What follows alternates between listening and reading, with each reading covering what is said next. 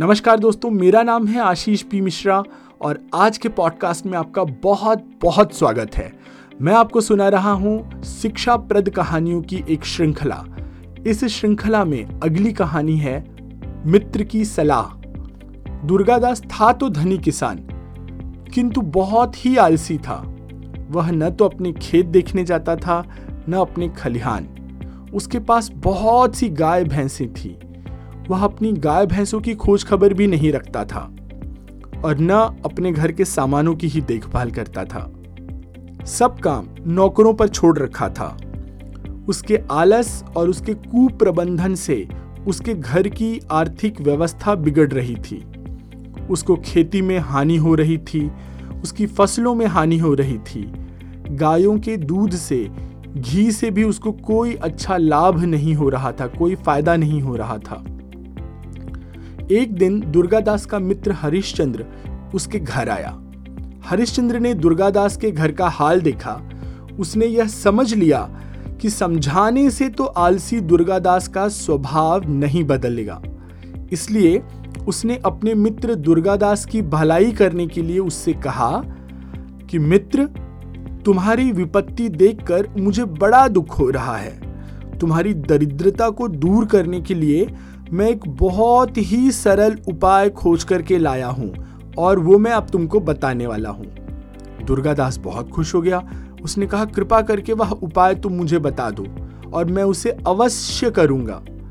हरिश्चंद्र ने कहा, सब पक्षियों के जागने से पहले मान सरोवर पर रहने वाला एक सफ़ेद हंस पृथ्वी पर आता है। और वो दोपहर दिन चढ़ने के पहले ही लौट जाता है। यह तो पता नहीं कि वह कब आएगा, किंतु जो भी व्यक्ति उसका दर्शन कर लेता है, उसे फिर किसी भी बात की कमी नहीं होती है। दुर्गादास ने कहा, कुछ भी हो, मैं उस हंस का दर्शन ज़रूर करूँगा। हरिश्चंद्र चला गया। दुर्गादास दूसरे दिन बड़े सवेरे सवेरे उठा वह घर से बाहर निकला और उस हंस की खोज में खलिहान में गया। खलिहान आपको पता है ना, जहाँ पे अनाज रखा जाता है, खेत में उसे खलिहान कहा जाता है। कटाई के पहले अनाज घर पर आने के लिए या मार्केट में लेके जाने के लिए, बाज़ार में लेके जाने के पहले कटाई करके तुरंत उसे एक जगह गांज दिया जाता है तो उसे खलिहान कहा जाता है। तो हरिश्चंद्र की सलाह मान करके दुर्गादास खलिहान पर पहुँचा। वहाँ उसने देखा कि एक आदमी उसके ढेर से गेहूँ अपने ढेर में मिला रहा है। दुर्गादास को देखते ही वह लज्जित हो गया, शर्मिंदा हो गया और उसने उससे माफ़ी मांग ली। खलिहान से वह घर लौट आया और फिर गौशाला में गया जहाँ पर उसकी गायें और भैंसें बंधी हुई थी। वहाँ पर जो ग्वाला था, जो देखरेख कर रहा था और वो उसमें से चुपचाप चोरी कर रहा था दुर्गादास ने उसे देख लिया। देखते ही दुर्गादास ने उसे डांटा। अब दुर्गादास घर आया, फिर से वो हंस की तलाश में खेतों पर चला गया। अब उसने देखा, खेत पर दोपहर के आसपास का समय हो आया है, पर मजदूर नहीं आए हैं। वो वहीं पर रुक गया। जब मजदूर आए तो उन्हें देर से आने के लिए उसने खूब डांटा, खूब उलाहना दी। इस प्रकार वो जहाँ जहाँ गया उसने कोई न कोई हानि होते हुए देखी और उसके वहाँ पहुँच जाने से वह हानि रुक गई। सफ़ेद हंस की खोज में दुर्गादास अब रोज प्रतिदिन सवेरे उठने लगा और घूमने लगा। अब उसके नौकर ठीक से काम करने लग गए। उसके यहाँ पर चोरी होनी बंद हो गई।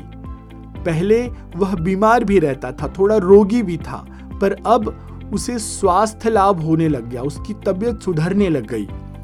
जिस खेत से उसे दस मन अन्न मिलता था, अब उसी खेत से उसे पच्चीस मन अन्न मिलने लग गया। गौशाला से दूध भी अधिक आने लग गया। दूध को बेच करके, दूध से बनी चीज़ें बेच करके, अब उसे लाभ भी अधिक होने लग गया। और एक दिन दुर्गादास का मित्र हरिश्चंद्र उसके घर आया। दुर्गादास ने अपने मित्र से कहा, मित्र, सफ़ेद हंस तो मुझे अब तक नहीं दिखा। किंतु एक बात हुई। उस हंस की खोज से मुझे लाभ बहुत हुआ। हरिश्चंद्र हंस पड़ा और बोला, परिश्रम करना ही वह सफ़ेद हंस है।